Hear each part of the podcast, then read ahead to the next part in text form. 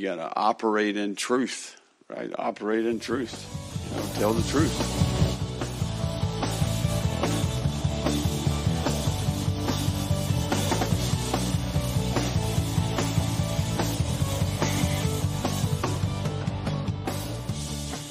Hello, everybody, and welcome to the Gator Truth Florida Football Podcast. I'm Daniel, and on this episode, we're going to take a look at the Gators' upcoming matchup against the Charlotte 49ers. It is the Gators' third straight home game in a row, and it will kick off at 7 p.m. Eastern Daylight Time. I did say standard time last week, and I did get a message about it. And the person who sent me that message will probably send me another. This is all in good fun, but they did correct me. It is daylight time. But with that said, on the Eastern Seaboard, it is a 7 p.m. kickoff. For our friends in the Mountain Time Zone, that would be a 5 p.m. kickoff.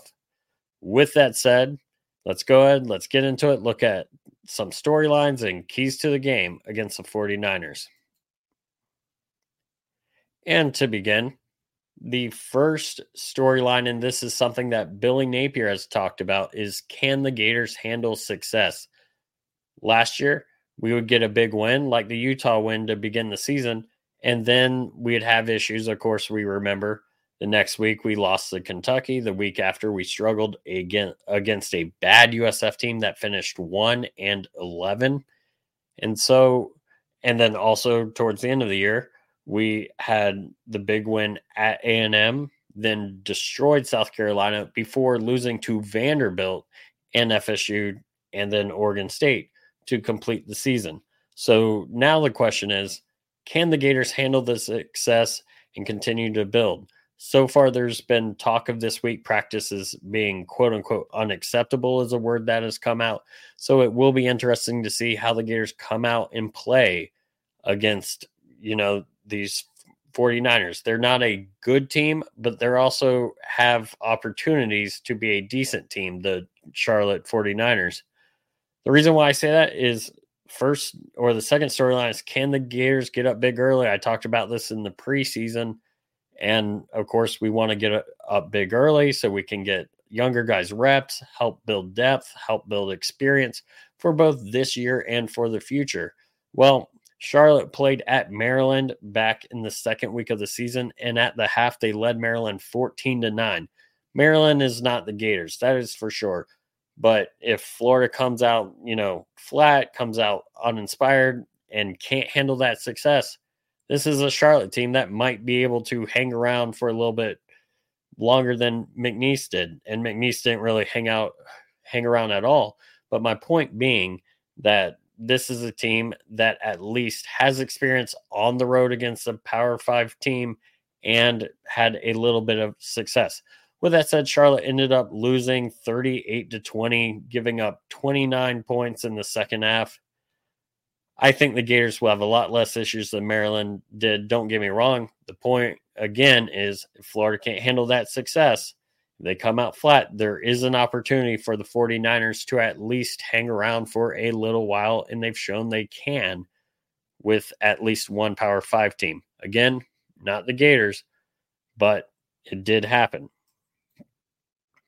Moving on to the offensive keys, in my opinion, at least for the Gators against Charlotte, is our backup offensive line. They do need to play well center Kingsley Eguakun is going to be out for this game, injured again. Now, I'm not fully certain how much of that is something new and how much that of that is lingering from his injuries coming into the season.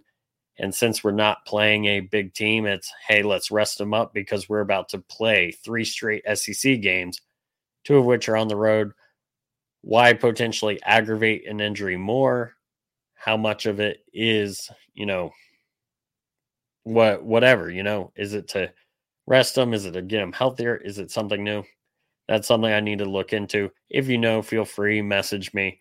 Maybe i've missed something. And of course our right side of the line micah Mazzccua and george um Damieon george sorry is suspended our right guard right tackle they are suspended for the first half they're not suspended for the game however I don't know if we'd see them in the second half if we are up big. No reason to put your starters in, risk possible injury or something else if we are doing well. That said, their backups are playing. Jake Slaughter's going to be starting, and we have other backups at the right guard and right tackle spot. I am kind of mixed on the right tackle spot. We are starting Lyndell Hudson, who has a ton of experience from FIU. We talked about it a little in the preseason. However, I would have liked to see a few more reps go to like a Bryce Lovett or some of these talented true freshmen just to get them more experience, build more depth. But I understand why we're going with a guy who's a fifth year senior, plenty of experience on his own, now coming to UF and backing up Damieon George at the right tackle spot. Another thing I'd like to see is for us to work on the downfield passing game. This is something we talked about with the McNeese State game. You have the overmatched opponent. Let's try to work on something that will benefit us in the future, add a new dynamic to this offense because you've got an overmatched team. I've written down a few stats here just to, you know, show them. I'm not really saying yes, no, good, bad, whatever. Although I do think that we're going to need to show more down the field once we get to some of the better defenses we're going to face. Kentucky, um, South Carolina looked like they came alive a little bit against Georgia last week. And of course, we have Georgia's defense coming up. LSU's got a pretty good defense. Florida State has looked a little bit alive at times and a little bad at times. Mizzou has a good defense. So these are games that we have coming up. Good thing Arkansas has an awful defense.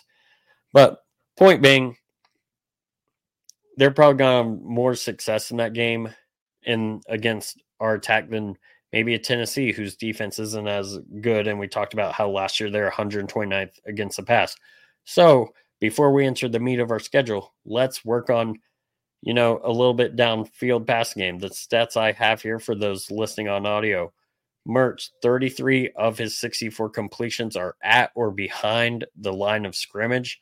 That is something that I went and watched every completion myself and counted. I'm not counting things that were two yards downfield. If they're straddling the line, maybe the ball was at the line and the person turned around and grabbed at the line. That might be part of it. With that said, I believe Pro Football Focus had it at like 27 passes that were behind the line, and they had a number of passes that were nine yards or less. That all comes out to 68.2% of completion. So almost seven out of 10 balls are under nine yards or nine yards or less downfield. We need to start seeing that increase, see some more intermediate routes in the 10 to 20, you know, 10 to 20 section, kind of back defenses off. I talked about how Tennessee didn't stack the box really. That was surprising. But some of these other teams will. So we need to work on the stuff that will back off that stack box. And again, what better time than when you have an overmatched opponent like Charlotte to do that and then also the last thing I want to see is get young guys reps, not just on the offensive line. They're going to get plenty, but young guys like Andy Jean, Aidan Mizell at the receiver spot, get more Boardingham, who is starting at tight end, get him more reps, get more reps for um, Max Brown at quarterback. He might be our backup. Currently, I think he's listed at third or fourth on the depth chart. However, he did play a bit against McNeese. We didn't see too many passing reps for him. That's something I'd like to see more of, help him build that confidence, help him get more of that game experience throwing the ball. And then also guys like Treyaun Webb at the running back position, who I think has looked decently well in what we've seen of him. Now let's get him a few more reps, get more experience under his legs, just in case something were to happen. Hopefully, nothing happens to either one of our running backs, but so he's even more prepared to step up if that were to happen. Moving on to the defense. The keys for the defense first thing is contain their quarterback and former UF quarterback, Jalon Jones, who was only here for a cup of coffee. With that said, he is the leader in rushing yards for the Charlotte team. He has 300, 400 rushing yards, something like that. He can move, he can run. However, he's not that good of a passer. in that game against, uh, he did start that game against Maryland, I referenced, and then he started turning the ball over, and that kind of helped lead to the Maryland comeback. He was benched, and when he was benched, they brought in Trexler Ivey, which brings me to my next point. You got to pressure Trexler Ivey because he's a good pocket passer. However, he can't really run. He's negative on yardage for the year. So if we get pressure on him, he's not going to be able to pass the ball. Why haven't I talked about stop the run, which is one of the things I say the most? Well, their top running back barely has 100 yards as far as rushing yards. So that tells me they really don't have a good running game. Obviously, we want to stop the running game, but our big keys are containing their leading rusher, which is a quarterback, and shutting down their good passing rusher by getting that pressure. You get that pressure, you shut down the running QB. Both those things will end up getting the Gators turnovers. We only have one so far, but boy, was it a big one. And that, of course, was last week's um, interception against Tennessee. And that came from pressuring the quarterback, Caleb Banks, getting held, having that pressure. And then as Milton was throwing, the big hit by Desmond Watson. I'd like to see a lot of that pressure continue, continue to find ways to get that pressure, whether it's with these simulated pressures, as I've said, pressure way too much. You know, the simulated pressures where you've got six guys looking to rush and there's only four going, but you don't know which four it is, whether it's just line up our four linemen and say, hey, we're going to beat your line each time. Cool. However, we can, let's get this pressure and let's also get plenty of reps for our young guys, like our true freshmen, like Kamran James, like TJ Searcy, like Kelby Collins, all of that. And also plenty on the back end with Jordan Castell, who's been great at safety as a true freshman so far. We talked about him in the Tennessee review.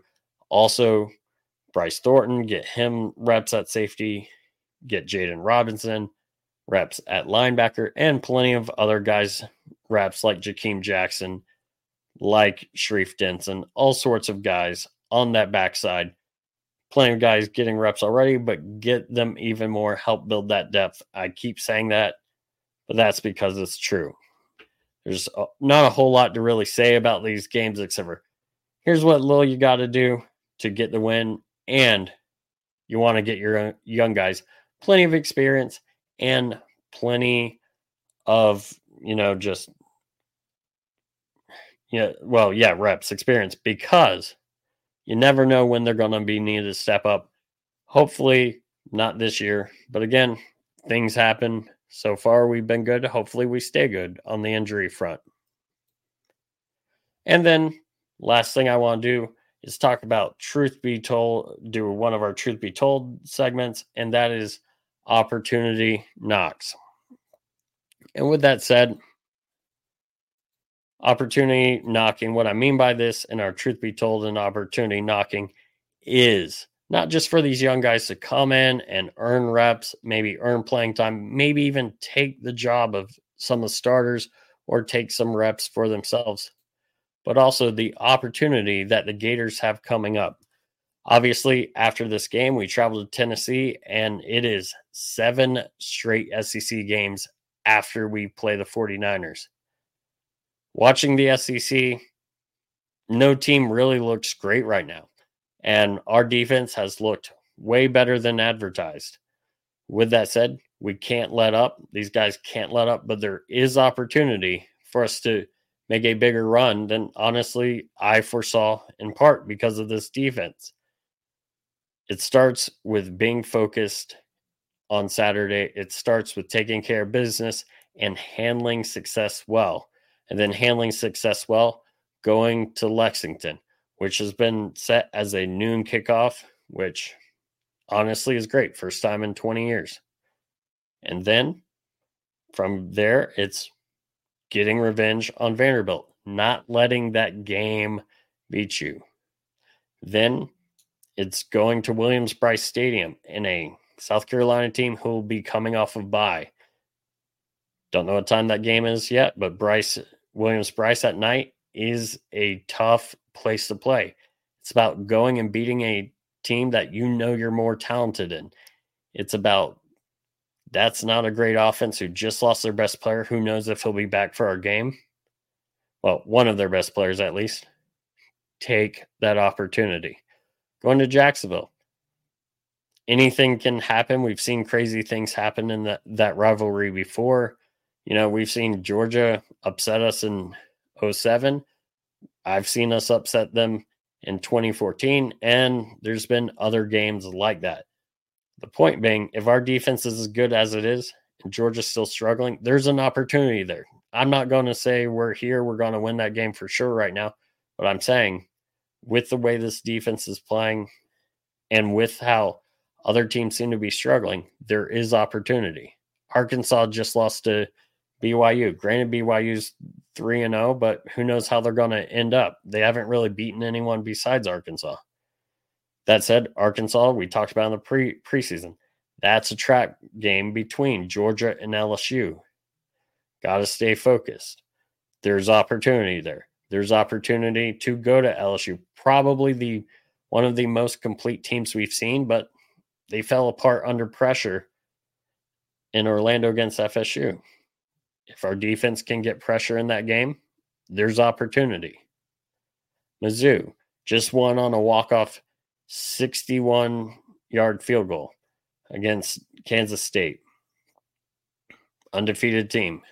But they've got Tennessee and Georgia the weeks ahead of us. Who knows how they're going to look by week 11? Who knows how we're going to look by week 11? But again, there's opportunity. And then FSU looked really great in Orlando against LSU. Last week, didn't look quite as good up against BC. There is opportunity with that being a home game. If that home game has the atmosphere that we had against Tennessee, it's going to make a major difference in that game. So, again, truth be told, opportunity knocks, but it starts with Charlotte and taking care of business and handling success the right way. And with all that said, let's go and say thank you to a few of our friends. The first friend I'm going to give a shout out is our friends at Alvarez Lawn Company. Alvarez Lawn Company, they're based out of Central Florida. If you need someone to do a yard project or continuing yard work for you, give them a text or call for a free quote at 407 490 2617. Tell them we sent you. You can also give them an email at Alvarez Lawn Company at gmail.com. Once again, Alvarez Lawn Company, give them a text or call at 407 490 2617. Alvarez Lawn Company, building plans that work for you. And also, please do give my friends over at Gator Chatter a visit. Lots of fun discussioning discussion happening on the board right now. Check them out. We have lots of fun with not just Gator stuff. Sometimes we talk about things like Deion. Sometimes we talk about in and out, all sorts of fun things. Give it, go over there, give it a look. Right now, I've got to go make my pick 'em picks. I'm sure I might have missed a game or two already. Oops. With that said, do check them out. Tell them I sent you. And with that said, let's go ahead and wrap it up here. I do think right now the Gators, a quarter way through the season, are in a much better place you know, not just win loss than some people thought, but also defense has jumped more than most people said. Most people were thinking, hey, we could get to top 30. Currently, it's a top 10 defense. And granted, we played Utah with backup quarterbacks. Granted, we've played a Tennessee team that maybe their offense isn't as good as last year. In fact, probably not as good as last year. And we played McNeese State. With that said, a lot of things we're doing on defense have been good from gap integrity, from decently good man, where sometimes they've got to throw a perfect ball, and sometimes that happens. And then other times they've messed it up. We've gotten pressure, not as many sacks as I'd like, but there are a lot of great things on that defensive side. Offensive side, we ran against a Tennessee defense that I was shocked we ran that well against. Some of that maybe Tennessee didn't follow the blueprint other teams have put out there of stacking the box. Some of that maybe, hey, we're really turning the corner. Time will tell. But again, with that said, it starts against Charlotte and keeping that focus and handling success well. With that said, it'll be very exciting to see. Billy Napier has tweeted and asked everyone to wear orange this Saturday in the swamp. I will be wearing orange. Hopefully, you will be too. And I'll see you there. With that said, thank you everyone for listening. And as always, go Gators.